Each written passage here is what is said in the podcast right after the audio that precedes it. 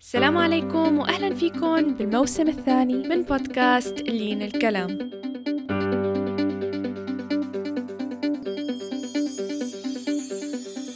أنا لينا القدماني مقدمة هاي البودكاست يلي بنستضيف فيها ناس من مختلف المجالات لنتعرف عليهم ونتعلم من خبراتهم ونكتشف أسرار نجاحهم.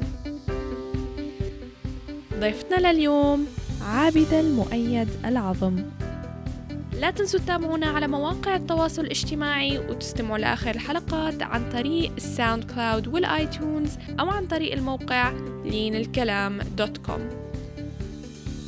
وهلأ لنبدأ بالحلقة.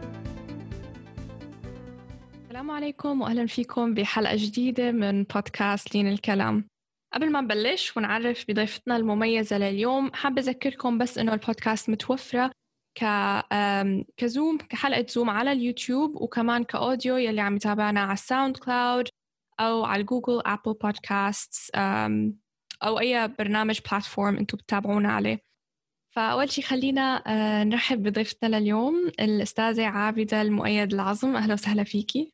أهلا وسهلا ومرحبا فيكي وبكل اللي عم يسمعونا ويشوفونا. شكرا لك على الاستضافة. شكرا لك إنك قبلتي دعوتنا. والله هيك بنتشرف بوجودك معنا اليوم. الله يرضى عليك. وأنا كثير بحب الصبايا ما شاء الله يعني. بعدين بكير بالإنجاز والعمل الجاد الله يوفقكم يا رب. الله يخليك يا رب. خلينا هيك نعرف عنك بالبداية قبل ما نبلش بأسئلتنا لليوم. فالأستاذة عابدة المؤيد العظم هي باحثة ومؤلفة وأستاذة فقه ومواد شرعية إسلامية بمعاهد جدة. تعتبر الأمومة هي وظيفتها الأولى وهي أم لخمس شباب. وحفيدة الشيخ آه، علي الطنطاوي رحمه الله درست أدب إنجليزي بجامعة دمشق وبعدين انتقلت لجدة وحصلت على شهادة بكالوريوس بالأدب العربي من جامعة الملك عبد العزيز ودرست الماجستير بالشريعة من جامعة بيروت الإسلامية.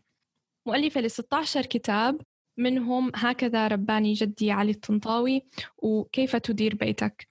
كما أنها كتبت المئات من المقالات في مجلات وجرائد سعودية وكويتية وسورية وشاركت بالعديد من البرامج التلفزيونية آه، عبر السنين. تستخدم منصتها الأستاذة عابدة المؤيد العظم آه، على مواقع التواصل الاجتماعي للحديث عن مواضيع كثيرة بمجال التربية وقضايا المرأة وكتير غيرها وهلأ رح نناقشها شوي فيهم هلأ خلال الحلقة. ف أول سؤال إلنا لليوم كثير منا عنده فكرة إنه آه، يعني المرأة مع وجود أولادها ما ممكن تحسن تربيتهم وتعمل على تطوير ذاتها وتعمل على إنها آه، هي تعمل شيء لإلها ولحالها فأنت كيف قدرتي تعملي هذا الشيء بحياتك؟ كيف قدرتي تعملي بالانس لهذا الشيء بحياتك؟ آه، هلأ في نوع من نوعين من التطوير عندنا النوع الأول يلي هو كل أم قادرة عليه يلي هو انها تحضر نفسها للمستقبل. يعني أنا وجالسة بالبيت مع أولادي إلا ما لاقي فسحة من الوقت لأتعلم لغة أجنبية إلا ما لاقي فسحة من الوقت لأقرأ موضوع أنا أحبه إلا ما لاقي وقت لحتى أتابع بشيء تخصص معين أتعمق فيه. فهي سهلة وأنا بعتقد أنه كل أم مهما كان عندها عدد كبير من الأطفال مهما كانوا متعبين مهما كانوا لهم طلبات ولهم مسؤوليات أو كانت ببلد بتضطر أنها توصل يعني شغل داخل البيت وشغل خارج البيت فإن شاء الله هذا كل أم تستطيع. أكيد يعني يستحيل أنه ما يكون في عندها فسحة من الوقت. لكن المشكلة الحقيقية بالصبية اللي بتتزوج باكرا أو بتتزوج وهي أخذة فقط البكالوريوس ونحن كلنا الآن أصبحنا نعلم أنه هذا البكالوريوس أصبح ولا شيء للأسف. يعني إذا ما معه ماجستير أو على الأقل معه خبرة سنوات من الخبرة فهذا بيأثر كتير كتير على بعدين على مستقبله على عمله وإذا بدنا نقول انتظري لحتى يكبروا أطفالك ف بقلبها لو العمل بالولاد على هذه وعلى. فكانت الأولى إنه أنا بدن وهذا اللي عملته أنا. أنا ما كان فعلا عندي ثلاث أطفال ورا بعض عدا عن الاثنين اللي كانوا أكبر وما كانوا أولاد سهلين مثلهم مثل أي أطفال بالدنيا بيحتاجوا لعناية ورعاية واهتمام وكان في بينهم شجار الأخوة وكله كله كان يعني هذا موجود بكل بيت. آه، لكن مع المثابرة وإنه اختلس لنفسي بعض اللحظات مشي الحال لكن الصعوبة بالقضية الثانية. فهون أنا بقى بنصح الأمهات إنه والله المستقبل مهم صح الأولاد مهمين والتربية مهمة لكن إذا تعارضوا الاثنين لا لازم بأي طريقة وأي وسيلة أن تحاول يعني ما تحرم نفسها لا من الخبرة ولا من إتمام الدراسة. لو لو بقيت عم تدرس عشر سنوات لو عم اشتغلت من البيت المهم إنه تاخذ شهادة خبرة أو إنها تكمل دراستها. هل هذا نعم. الشيء اللي عملتيه انت خلال فترة مثلا تربية أولادك كيف قدرتي تاخذي شهاداتك؟ هل درستي مع أولادك؟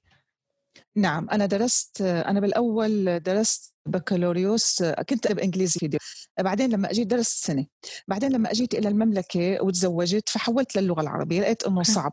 لأنه دراسة الإنجليزي حتكون كأني عم أدرس مادتين. أول شيء لغة لأنه في كلمات صعبة وتعبيرات صعبة وثاني شيء المواد اللي أنا أدرسها. لأنه نحن بنعرف إنه اللغة أنا ما بدرس لغة إنجليزية أنا بدرس أدب إنجليزي. فبدي أقرأ مسرحيات بدي أقرأ شعر فالموضوع ليس سهلا. فحولت للغة العربية. فدرست اللغة العربية وأنا عندي طفلين وأكيد تعبت كثير لأنه كان الدوام إجباري وكان تقريبا يومي. نحن البنات دائما مظلومين الجامعة كانت ما بتنزل إلا آه، مادة واحدة بالفصل فكنا نجبر إنه ناخذها وللأسف كان على الأغلب يكون الدوام يومي. ما بقدر إني أختار والله يكون عندي مجموعة شعب كونه نظام الساعات كان هون بالسعودية بعكس نظام دمشق اللي أنا بدأت فيه اللي كان نظام السنوات فما كان تنزل شعب. فكنت أضطر يعني إنه يكون عندي دوام كل يوم فهذا الشيء كان منهك منهك جدا خاصة مع حر جدة مع تباعد المسافات فهذا الشيء عذبني كثير لكني أكملت الدراسة. بعدها آه، رديت درست بكالوريوس شريعة فهذا كان من البيت يعني هذا هون الأمر علي. والماجستير كمان كان في دوام بس عن طريق الإنترنت وبعدين كانت الامتحانات بأمكنة معتمدة وأكيد مناقشة الرسالة اضطرينا إنه نسافر لبيروت لأنه ما ما في عن بعد طبعا. فداومت وجلست ساعات على وسائل التواصل واضطريت إني أدرس دراسة جدية لأنه المواد يعني حتى البكالوريوس الثاني صحيح كان من البيت عن بعد لكنه كان صعب جدا. جدا جدا جدا. تعبت فيه حتى يعني حقلكم أنا لما دخلته أصلا دلوني عليه مجموعة من قريباتي نساء وفي منهم كانوا رجال وكمان أنا عرفت عليه الاكثريه انسحبوا وأنا الوحيده اللي بقيت وكملت وأخذت الشهادة. فهو كان صعب ما كان أوه. سهل. ما شاء الله عليكي نعم. الله يقويكي يا رب. طيب خلينا هيك نرجع شوي لنحكي عن طفولتك. فكنت آه، عم بقرأ بوحدة من المقالات إنك كانوا ذاكرين إنك نشأتي ببيئتين مختلفتين يعني من طرف والدتك كان عندك الشيخ رحمه الله علي الطنطاوي ومن طرف آه، والدك يعني عائلة آه، بيت العظم معروفين بالشام ذات أملاك ومناصب عالية وهيك. فبالنسبة لك كيف كان فيك تحكي لنا شوي عن نشأتك ضمن هدول البيئتين؟ إيه فعلا كان في تباين كبير جدا جدا بين العائلتين. يعني أنا عائلة والدي عائلة أرستقراطية عائلة غنية جدا عائلة كانوا ولاة للدولة العثمانية. فكان في منهم مثلا خالد بيك العظم كان معروف وكان في منهم كثير يعني متنفذين هنا وهناك. فأكيد أكيد حيضطروا أنهم يتابعوا املاكهم واموالهم فأنا بذكر كثير لما كان والدي يأخذني معه لحتى يقبض من هون أو لحتى يتفاوض من هناك. كيف كان يأخذنا على الزبداني جرجانيه فكيف كانوا يحتفلوا فيه حتى لما يصل إلى هناك يتجمعون حوله. كان حتى قبر والديه كان موجود بأرض بأرض لهم وليس بالمقبرة العادية. يعني كانت هي أرض هي بستان كبير جدا. كان في فقط فقط قبر جدي وجدتي اللي الله ما كتب لي إني اشوفهم اللي هن من طرف والدي. فأكيد هذا حيعطي ثقافة معينة يعني الجلوس معهم كان على الأغلب بيحكوا عن الأدوية مثلا بيحكوا عن الأمور الطبية. أنا عندي عمين كانوا كانوا أطباء آه عندي كمان عم كان مدير الفيجة مدير الفيجة في دمشق. فهي عائلة والدي. عائلة والدتي بقى كانت على العكس تماما كانت عائلة تهتم أكثر ما تهتم بالدين. فكان الجلوس والادب والادب واللغة العربية فكان الجلوس مع جدي. هلا جدي ما شاء الله كان مثقف ممكن إنه يحكي بكثير أمور لكن كان يركز أكثر ما يركز على القضايا الفقهية على القضايا اللي لها علاقة بال يعني بالأمور الاجتماعية اللي كمان تمس الدين لأنه هو كانت رسالته ربط الدين بالحياة، كان يحكي عن الكتب، كان يحكي عن المؤلفين، يعني أنا كنت صغيرة جدا جدا لما عرفت منه عن الفتاوى الهندية العالم كيريه مثلا اعرف إنه هي مثلا على المذهب الحنفي. عرفت منه كثير أمور لجدي. عرفت منه مثلا أنه الرسالة للشافعي هي تعتبر أول ما كتب بال بالأصول الفقه. فكتير أمور. مثلا القواعد الفقهية تعلمتها منه. كان كمان جدي يركز جدا جدا على الأمور النفسية والتعامل الاجتماعي كمان اللي له علاقة بالدين. مثلا في حين عائلة العظم كانوا قلما كثير قليل لحتى يجتمعوا. إذا اجتمعوا بيجتمعوا هيك بطريقة رسمية. بينما عائلة جدي كان فيها هيك طريقة كثير مقربة. كان جدي دائما كبير العائلة ممكن يجتمع عنده حتى أولاد إخوته. مو بس يجمع أحفاده وبناته لا. كان هو بيت العائلة الكبير اللي ممكن إنه يجتمع فيه ااي أحد من أقارب العائله القريبة والبعيدة. فكان في بيته كتير كتير ذكريات. كان دائما عنده أطعام الطعام إفشاء السلام. فهون بقى ببين الفرق. فأنا ببيت جدي كتير تعلمت أمور دينية وهناك تعلمت هيك الأمور العلمية والأمور يعني اللي لها علاقة برجع بقول بالطب وبالصيدلة. والدي كمان كان كثير يحكي لنا عن تركيبات الأدوية وهذه الأمور. فهيك حسيت بقى بفرق. مثلا عائلة جدي كان كتير كتير في حرص على الصلاة كتير كتير في حرص على الحجاب. هاي الأمور عندهم فيها مراعاة أكثر لا عائلة والدي يعني كانت هاي الأمور بالنسبة لهم عادي يعني مثل أكثر أهل الشام كيف بياخذوها بي يعني بطريقة طبيعية. نعم مو مو إنه بهذا الالتزام. نعم. سبحان الله. طيب شو أكثر موقف بحياة آه، الشيخ علي الطنطاوي وأنت موجودة معه أثر فيكي هيك شي قصة أنت كنتي فيه معه. والله أكيد أكيد في في مجموعة من المواقف لكن في موقف أنا كثير بحبه وكتبته بكتابي هكذا ربانا جدي وحتى بدي أقول آه، أنا قبل كنت ما أنشر آه، أول ما طلع كتاب هكذا ربانا جدي ما كان كتاب كان عبارة عن مقالات فكنت ببعض المرات بعض المرات لما نكون مجتمعين عند والدتي أو عند أحد فأعرض عليهم إنه شو أنا المقالة اللي بدي أحطها. فلما قلت إنه أنا بدي أعمل مقالة سميها الفرصة ذبابة فكلهم ضحكوا وسخروا ولما قريت لهم إياها قلت لهم طب استنوا يعني اسمعوها. فزادت أكثر السخرية ونصحوني إني ما أنشرها بس أنا ما ما استمعت نشرتها. فهي هي القصة يمكن يعني من القصص اللي كثير أثرت فيني. إنه مرة كنت أنا وجدي وحدنا في غرفته وأنا جدي من النوع اللي عدو اللدود هو الحشرات. كثير كثير بينزعج منها. فكانت طريقته دائما إما يضع قرص الناموس أو ببخ الغرفه بسكرها فترة بعدين خلص. بصير ممنوع أي حدا يدخل يفتح باب الغرفة إلا بمقدار ما يمر هو بعدين بسكر الباب. يعني غرفة جدي دائما دائما بابها مغلق. فبيوم من الأيام جالسة أنا وياه وحدنا وكالعادة أساعده بفرز الأوراق والمجلات. فأعطيني مجموعة أنا جالسة على على إحدى الأرائك وهو مقابلي مكانه بالزاوية المخصصة له.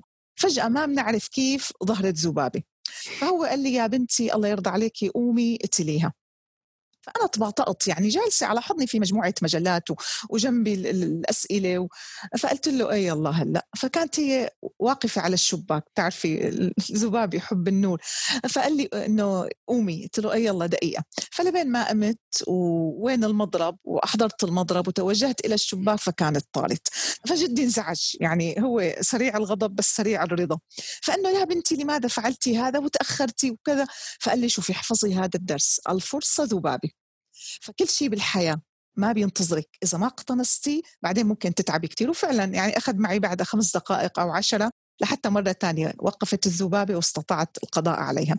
فأنا من يوم حفظت هذا الدرس. طبعا هو ما بينطبق على كل شيء كل شيء بالحياة لكنه بينطبق على الأمور المهمة. إنه أحيانا الإنسان بيجي عرض معين أحيانا آه، بيقرأ عن عن عمل فرصة عمل أحيانا فإذا ما الإنسان فورا تقدم أو فورا فورا عملت أنا خطوة إيجابية فبنعرف إنه ممكن إنه الفرصة تذهب نهائيا. فهذا الدرس أنا كثير كثير حفظته كثير كثير عجبني ودائما بحكي هاي القصة لأنه صارت تأثر بحياتي. فأنا الحمد لله صرت أي شيء بصير راسا فورا فورا أستجيب بقول لحالي الإنسان لا يعلم أين الخير. ما دام الأمر ظاهره خير ونسال عنه بعدين وبيطلع خير فنبادر فورا إلى القيام به قبل أن تتغير الظروف. وشوفوا كيف الآن كثير ظروف تغيرت. كنت عم أقول إنه اليوم بالذات أنا حطيت على الستوري تبعي إنه سبحان الله كيف كان كوني أنا ساكنة بجدة إنه كيف كان الحرم متاح لنا دائما. إنه إمتى ما بدنا كان ممكن إنه نطلع. لأنه تباطئنا ولم نذهب شوفوا كيف الآن مع كورونا صار لا في عدد محدد وصار بده إذن مسبق وإحدى صديقاتي كانت عم تقول إنه ما في إذن غير لبعد رمضان. فشوفوا سبحان الله ما في شيء يبقى على طول. فكل شيء بنقدر إنه نستفيد منه يعني مثل اغتنم خمسا قبل خمس باختصار. حياتك قبل موتك وشبابك قبل هرمك فهي هي. نعم. كنت بدي أقول لما كنت عم بقرأ مقالتك أحد الأشياء اللي آه، خطرت على بالي كمان هي إنه لازم الإنسان يكون مستعد للفرصة قبل ما تجي. بشكل إنه بس تجي دغري يقدر آه، ياخذها بس سبحان الله حلوة هيك الرمزية اللي بالقصة الموجودة. نعم تمام. وهذا اللي حكيناه الآن بأول الحلقة. مو قلنا أنه الأم لو كان في عندها مجموعة أطفال اضطرت أنه من أجلهم تجلس في البيت صح. فما تقعد بدون أي عمل. تحاولي تستثمري وقتك بأي شيء. أي شيء أنت بتحبيه. أو شيء مجبوره عليه. يعني مثلا لو كانت اضطرت إنها تطلع لألمانيا تطلع لأي بلد مضطرة هي بالآخر تتعلم اللغة. طلعتي لتركيا طلعتي لأي دولة. فهي إجباري. فممكن أنك تستثمري الوقت بهذا الأمر. وإن شاء الله عائده عليك كبير كتير. خاصة خاصة إذا كانت الهجرة بنية دائمة وإنه نحن بدنا ناخذ الجنسية ونستقر. فما في مجال غير إنه نتعلم كلنا اللغة. نعم. صح صح 100% طيب من خلال عملك هيك على مواقع التواصل الاجتماعي شو تعليقك للناس اللي بيقولوا لك إنك انت نصيرة المرأة؟ والله أكون سعيدة جدا جدا لأنه بشعر أنه فهموا الفكرة والرسالة التي أريد إيصالها لأنه بكثير مرات هذه الرسالة عم تفهم خطأ يعني أنه لسه بيطلعوا لي أنه والله طب والرجل وهلأ صار مصدوم وكذا. لا نحن الآن نتكلم بوضع الأكثرية فوجود النساء يعني أنا صرت ألاحظ حتى أكثر منشورات تتفاعل يتفاعل معها أصدقائي على الفيسبوك حتى في منهم رجال على فكرة مو فقط نساء. وفي رجال يعني بحس بنبسط فيهم أكثر من غيرهم لأنه بشعروا إنهم مطلعين فبيقول لي إنه أنا سكنت بالبلد الفلانية وشفت كذا أنا كنت قاضي ورأيت كذا أنا كنت محامي وجاءتني هذه المشكلات فأنا كثير بنبسط وبشعر بالفخر فأكيد أكيد نحن بدنا نتكلم عن الأكثرية بدنا نتكلم عن الشيء اللي موجود بالمجتمع. فأنا اسر جدا وأسعد جدا وبنزعج كثير كثير كثير من يلي بيقول لي إنه حاجة تظلم وحاجة كذا. لا هذا لا تظلم ولا حاجة كذا لأنه هي فعلا حالات موجودة على أرض الواقع والنساء للآن تعاني في كل مكان. هلأ حتى المرأة التي هاجرت إلى أوروبا وأمريكا في منهم ما راحت على المحاكم لأنه خافت لانها أصيلة عرفت إنه إذا راحت وشكت على زوجها فحيصير شيء هي ما بدها هي فقط تريد إيقاف الزوج عند حده وهذا نحن ما نبحث عنه. نحن ما بدنا نتعدى على حقوق أحد ولا بدنا ناخذ آه، يعني شيء ليس لنا. لا نحن فقط نريد رفع الظلم. ففي كثير نساء امتنعت عن رفع الظلم من خوف أنه ينقلب الموضوع ويظلم زوجها ويمنع عن رؤية أطفاله أو يضطروا أنه ينفصل عنها هي. نعم. ولكن ممكن البعض يقول أن المواضيع اللي بتضطري لها هي جريئة. فنتيجة هذا الشيء بيجيكي ممكن انتقادات ممكن تعليقات غير لطيفة. فأنت كيف تتعاملي مع هذا الموضوع؟ شو اللي بيخليكي تستمري؟ اللي بيخليني أستمر أول أول شيء الذي قرأته في الكتب. يعني أنا الذي قرأته في الكتب جعلني أشعر أن الواقع الذي تعيشه المرأة مو من سوء التطبيق. أبدا أبدا مو من سوء التطبيق. وإنما هناك من يغذي هذه الأفكار. حجيب لك مثال. كذا وحدة أرسلت لي على الخاص أنه كان زوجها يتعامل معها بالطريقة الطبيعية أنه حفظ الأدوار بيشتغل برا هي في بينهم من الاحترام بينهم قدر من التفاهم والتشاور وعايشين حياة جميلة جدا جدا. هي بتلاطفه مرة هو بيلاطفها مرة. يعني أنا هي بلاقيها الحياة المثالية للأزواج اللي إجت بالقرآن جعلنا بين وجعل بينهما مودة ورحمة.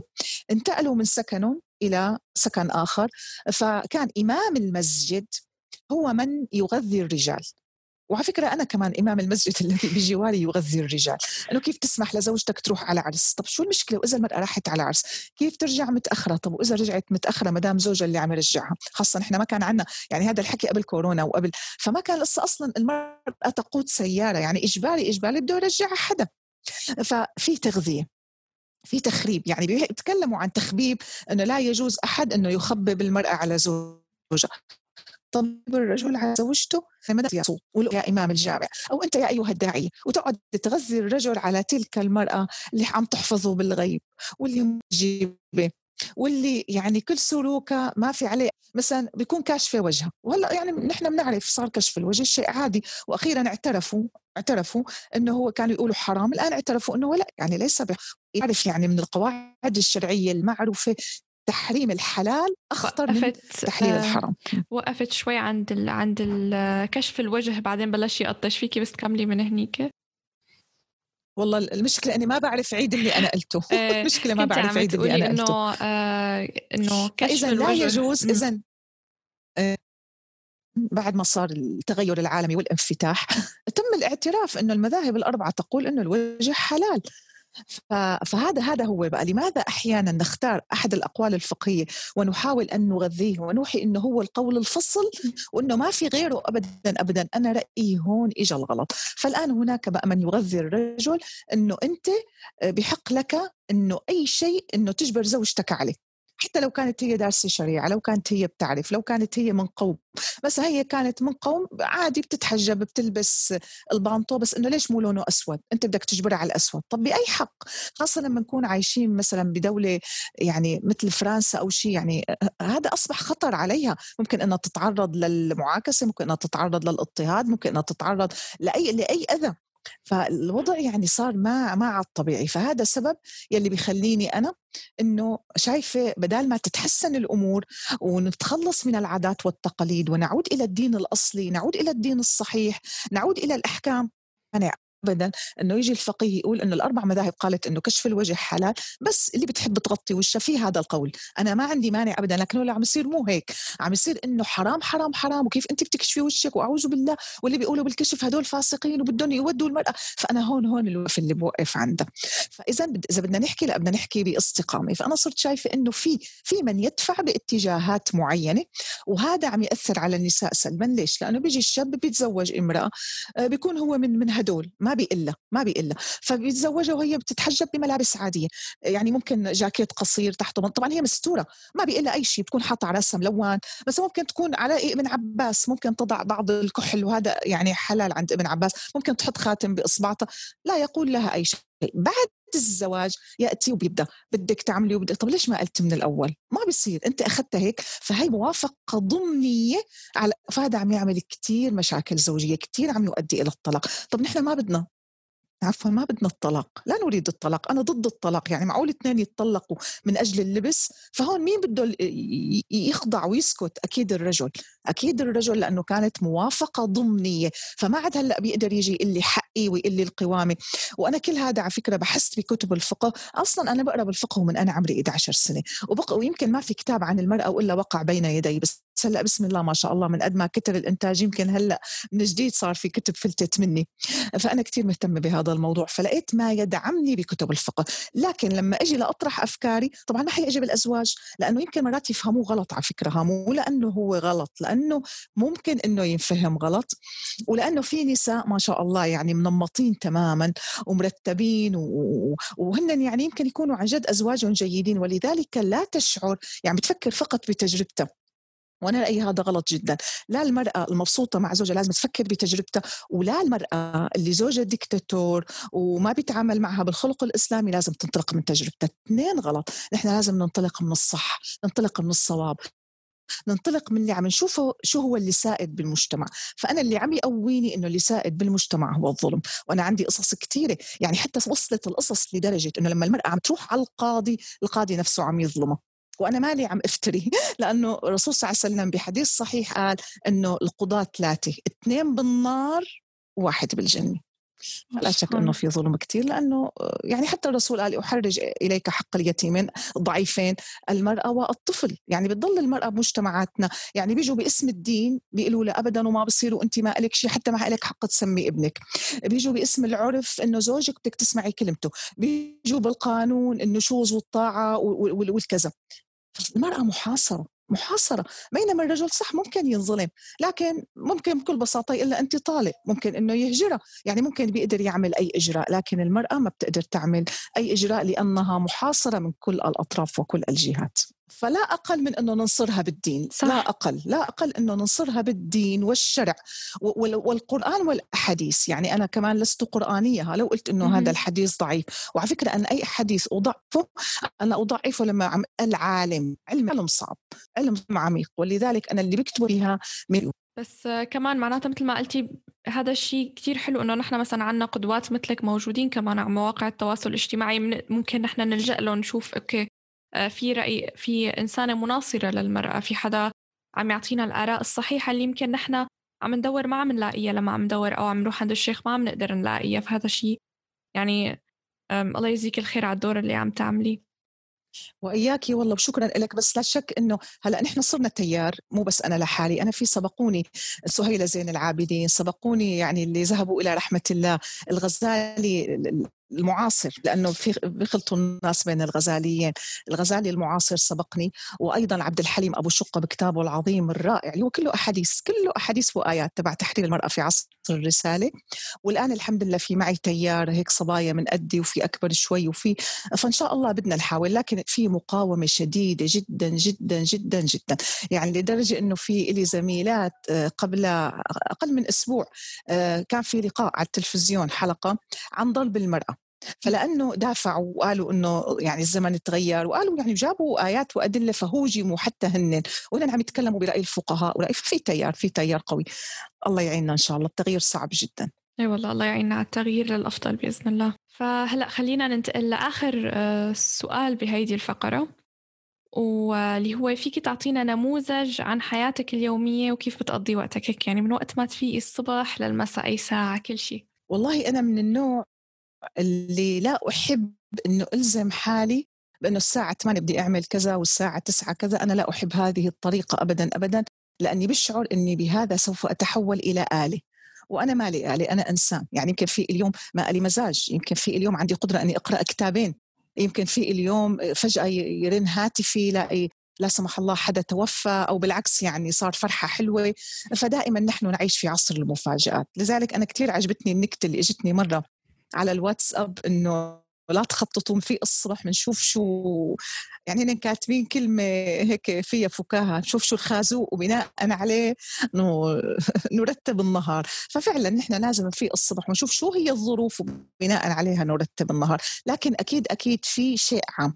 فأنا حياتي بشكل عام يجب أن يكون فيها قراءة. حياتي بشكل عام يجب أن يكون فيها كتابة. حياتي بشكل عام أنا بتمنى أنه يكون فيها صلة أرحام. وإن كان الآن مع كورونا آه، تختلف شوي الوضع. في ناس بخافوا في المهم فبحب كمان الترويح عن النفس. أنا بعتبر أنه الترويح عن النفس كتير كتير في له أثر إيجابي على النفس البشرية. أه بحب أسمع الأخبار بعتبرها كمان هي ضرورة ضرورة لأنها تثقف الإنسان. بحب النشرة الاقتصادية أني أطلع عليها. فعندي أنا مجموعة من الأمور وخلص هاي بحب إني إن شاء الله كل يوم. طبعا أكيد أنا لا أحب الخادمة فعندي معناته شغل بالبيت. لكن من قديم كنت أقضي وقت طويل في عمل المنزل. كنت بالأول منمطة أنه لازم يكون في مونة ويكون ويكون ولازم آه، الأمور يعني لها ترتيبات معينة وتعزيل الشتوي والصيفي لكني الآن الحمد لله تحررت من هذه الأمور. لقيت نحن في عنا نكون لي قدر معين من والنظافة. هي 100 على 100 هي بالجنة. 100 على يمكن ما أستطيع أني أقرأ أنا صار نظريتي بالحياة الإنجاز. لازم في إنجاز لازم أنا أتغير يتر علي. هلأ أنا ما بعتبر نفسي مثلا إني كنت إنسانة عصبية لكن كنت سريعه يعني بزع يعني بسرعة بنزعج. بس الحمد لله ما ما أقول كلمة سيئة ولا أرمي شيئا على الأرض ولا ولا.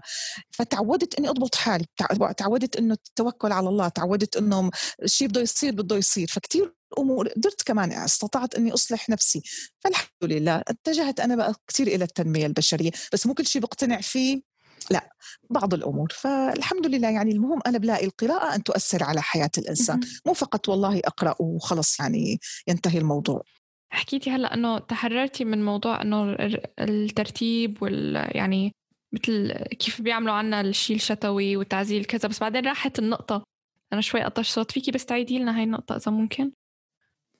إنه المهم إنه نعيش في بيت منظم إلى حد ما وبيت مرتب إلى حد ما. وأما المساكاسه المغسلة دائما يعني ما شاء الله تلمع. لا هذا غير ممكن خاصة لما يكون في بالبيت مجموعة من الأفراد فهذا غير ممكن. المهم إنه يكون في حد يعني مريح. الإنسان لما يدخل يشعر إنه هذا البيت احسن وإلا العمل لا ينتهي لا ينتهي ابدا ابدا. لأنه طول الوقت الإنسان طول ما له موجود بالدنيا فهو سوف يستهلك سوف يأكل سوف يعني كل هذا يؤثر بالاخر يعني حتزيد الأعمال المنزلية.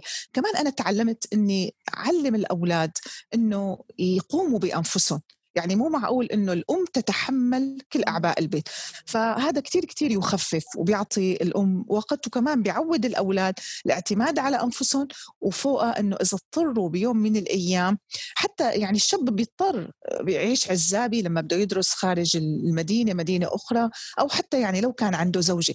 الزوجة بالآخر بتسافر الزوجة بتولد بتمرض فحيحتاج إنه هو يقوم ببعض الأعمال. فلما يتعلمها على اصولها فهذا بيسهل عليه كثير كثير كثير صح. نعم. فهلأ حننتقل لفقرة الأسئلة السريعة.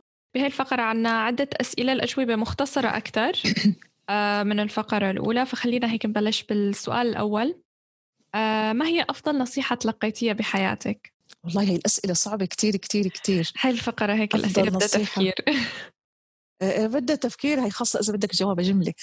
أفضل نصيحة تلقيتها بحياتي مو ضروري جملة ممكن شيء قصير يعني إيه إيه إيه, إيه. أفضل نصيحة والله يمكن يمكن إنه الإنسان اللي بيتعامل بوقاحة وبيتعدى على الآخرين إنه لا بأس أن يعامل بنفس الطريقة وإلا بنصنع منه فرعون. حلو. طيب آه، ثلاث صفات ممكن أصدقائك أو أهلك يوصفوك فيها. الجرأة الجرأة قوة الشخصية والشجاعة. وبعتقد انهم مختلفين عن بعضهم وإن كان يعني على الأغلب هن يعني إذا وجدت وحدة بيجوا بيكونوا مع الباقيين بس هن بيختلفوا عن بعضهم بيختلفوا. صحيح. لأن الجرأة هي قول الحق. أما الشجاعة يعني هي الخوف من المظاهر الطبيعة أو من الناس يعني بيختلفوا شوي عن بعضهم. نعم. طب في مقولة أو مبدأ بتعيشي فيها؟ مقولة أو مبدأ آه، أنا كثير بحب الصدق والإستقامة والعدل. يعني أنا بلاقي هي أعلى القيم واللي المفروض أنه تكون كتير كتير متوفرة بحياتي. فأنا عندي مقابل العدل ممكن أني زعل الناس. حتى لما أحكم بين أولادي ما ما بفكر يعني بعواطفه ومشاعره إذا هو هذا أخوه إيذاء حقيقي. يعني بيكون هي أنه أنت تلاقي جزائك لحتى تاني. والصدق عندي مهم جدا. يعني اللي بيقول هل يزني المؤمن؟ فقال يزني هل كذا؟ فقال له هل يكذب المؤمن؟ قال له لا لكن أنا برأيي معناه صحيح. الإنسان الذي يكذب لا يمكن ائتمانه ولا على أي شيء. خلص ولا ولا بشهادة ولا يعني ولا حتى برواية قصة. فالصدق مهم جدا والاستقامة مهمين جدا جدا. صحيح. مبادئ كثير أساسية. طيب مين هو الشخص اللي كان له تأثير كبير بحياتك وليش؟ لا يوجد شخص واحد على الإطلاق. لا شك أنه جدي كان له تأثير كبير بحياتي بس كمان نحن كوني نشأت في دمشق أنا معلمات المدرسة كان لهم كتير كتير أثر علي لأنه كانوا فعلا تربية وتعليم وكانوا امتداد للبيت. وكمان آه، يعني أنا كنت راقب كل الناس ففي كتير شخصيات حولي.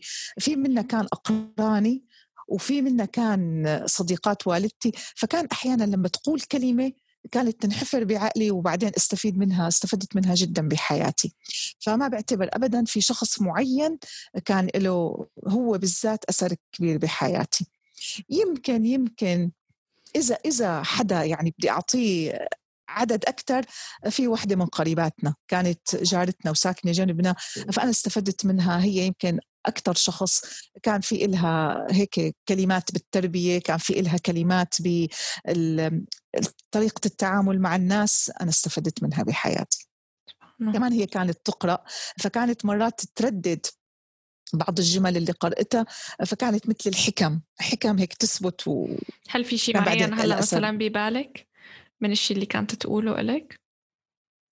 آه، نعم مثلا أنا بذكر مرة حكت عن الكيل بمكيالين يعني أنا في شغلة كتبتها على قريبا على وسائل التواصل فهي جابتها من المختار كانت تحب تقرأ كثير مجلة المختار تبع اللي كانت عم تقول إنه ابني كثير كثير محظوظ ابني لا آه، عفوا ابني كتير كتير مسكين إنه بيضطر هو يلي يساعد زوجته بالبيت ويجيب لها الصبح القهوة لعندها ويمسك الأولاد لما تكون مشغولة فهو مسكين يعني حرام ابدا مو محظوظ بزواجه. بس بنتي كتير كتير محظوظة بزواجها لأنه زوجها بيجيب لها القهوة لعندها وبساعدها بأعمال المنزل. ولما بنتفاهي الكلب مكيالين يعني هي بذكر إنه هي قالتها و... ونقلتها نعم. سبحان الله. فعجبتني فعلا هي حلوة. طيب لو بيرجع فيك الزمان ل... لما كنتي هيك لشبابك شو كانت النصيحة اللي رح تقدميها لنفسك؟ مثلا لعابدة هيك الفتاة الجامعية اللي بهداك الوقت شو كانت النصيحة اللي رح تقدميها لنفسك؟ والله كنت بقول يا ريتك درستي علم نفس. أو رجعتي عدتي البكالوريا ودرستي طب لأنه أنا كان شغفي بالطب. ويا ريت كمان كثفت قراءاتي أكثر يعني أنا ندمانة إنه إنه كنت أفتخر دائما إني بقرأ بس تاري لا يعني كان لازم أقرأ أكثر بكثير وكان لازم نوع قراءاتي. يعني حسيت إني آه، صح مكتبتنا بالبيت كانت متنوعة لكن مو للدرجة اللي أنا بتمناها. نعم. وكنت بقول لها قوي لغتك الإنجليزية أكثر لحتى تطلعي على التراث الأجنبي. أنا لغتي يعني تعلمنا إنجليزي لكن ليس كما يجب. سبحان الله. وهي بنصحها هلا للصبايا إيه، هي لغة لغة العصر ممكن الواحد يقول. إيه، جدا إيه، جدا ضرورية جدا جدا. طيب لكن شكرا لك وشكرا لتواجدك معنا. هلا وصلنا لنهاية الحلقة. آه، في أي شيء حابة تقولي ما قدرتي تقوليه خلال الحلقة؟ لا ابدا ابدا. بدي أشكرك كثير كثير كثير وبدي أقول يعني إذا شيء بدي أقوله بدي أقول إنه ما شاء الله. الآن الصبايا صار في عندهم وعي لهذه الأمور. صار في عندهم كثير حرص على تنمية شخصياتهم على إكمال دراستهم آه، على تأخير سن الزواج لحتى تاخذ شهادتها الجامعية حتى ما تقع بصراع كما وقعنا نحن بين البيت وبين الدراسة. فيعني ما شاء الله الأمور ماشية تمام بس بنصح الصبايا أنه يثابروا على القراءة والاطلاع وبنصحهم كمان ما ينوعوا مثل ما قالوا من كل بستان زهرة ما يكونوا دائما بمجال واحد. طبعا أكيد التخصص ضروري ولازم يكون في عمق بالتخصص لكن لا بأس من الاطلاع على بقية الأمور. أكيد. وما تكون على فكرة كمان في ملاحظة صغيرة بدي أقولها إنه ما تجعلي قدوتك خاصة الدينيه شخصية واحدة أو مدرسة واحدة. لا الأفضل إنك تنوعي لحتى ما تقعي بالشيء اللي نحن وقعنا فيه من قصة تحريم الوجه أو كذا أو كذا. لا أنت نوعي المشايخ اللي بتسمعينه نوعي المدارس الدينية اللي بتتلقي عنها لحتى ما تقعي في هذا الفخ. إنه تظني أمر هو حرام ويكون لا في اختلافات وفي أقوال ثانية أكيد. الله يجزيك الخير على النصائح وشكرا لتواجدك معنا كيف ممكن آه، ضيوفنا يتواصلوا معك ويتابعوكي والله يمكن افضل أفضل شيء هي صفحتي على الفيسبوك. يعني أنا بلاقي هذا أحسن برنامج وأوسع برنامج وأنا دائما صرت حتى تعلمت إنه تاري في بريد خفي ما كنت بعرف من قبل إنه في بتروح على مجلدات وبتروح في بتروح على مجلدين ثلاث مجلدات طلع في أصدقائي وفي اثنين ثانيين واحد ما بعرف شو اسمه واحد اسمه سبام. فأنا الحمد لله صرت بطلع عليها كلها. فأي حدا بيحب يتراسل معي يتراسل معي. أهلا وسهلا ومرحبا. بس إذا استشارة يعني أنا الاستشارات شوي صرت بلاقي صعوبة لأنه كتير بدها وقت. يعني أنا بحتاج فترة لحتى أحكي مع الصبية وأفهم شو مشكلتها وبعدين بحتاج بعد أتابع معها هذا والله كله بياخذ وقت. فأنا عملت الاستشارات مدفوعة لكن إذا كان سؤال سريع خاصة إذا فقهي فأهلا وسهلا ومرحبا وعلى عيني وراسي. يجزيك نعم. الخير. إن شاء الله لكن ال link لصفحاتك على ال social media راح تكون بال show notes. ال show notes موجودين على موقع لين الكلام وعلى الساوند كلاود آه تبع لين الكلام كمان. لا تنسوا إنه البودكاست متوفرة على جوجل بودكاست وأبل بودكاست والساوند كلاود ومتوفرة أيضا على اليوتيوب كمقابلة زوم لا تنسوا تعملوا لنا اشتراك وتتركوا لنا ال feedback تبعكم. أفضل شيء على انستغرام مين بتحبوا تشوفوا بالحلقات آه، الجاية إن شاء الله. وشكرا لك مرة تانية كان عن جد آه، شرف كبير إنك موجودة معنا و بظن أنا استفدت كثير وإن شاء الله يكون مستمعين كمان استفادوا كثير شكرا لك وشكرا لهم كمان وإن شاء الله دائما بالتوفيق يا رب للجميع. إن شاء الله يا رب. آه لكن شكرا لكم وبنشوفكم بالحلقة الجاية والسلام عليكم.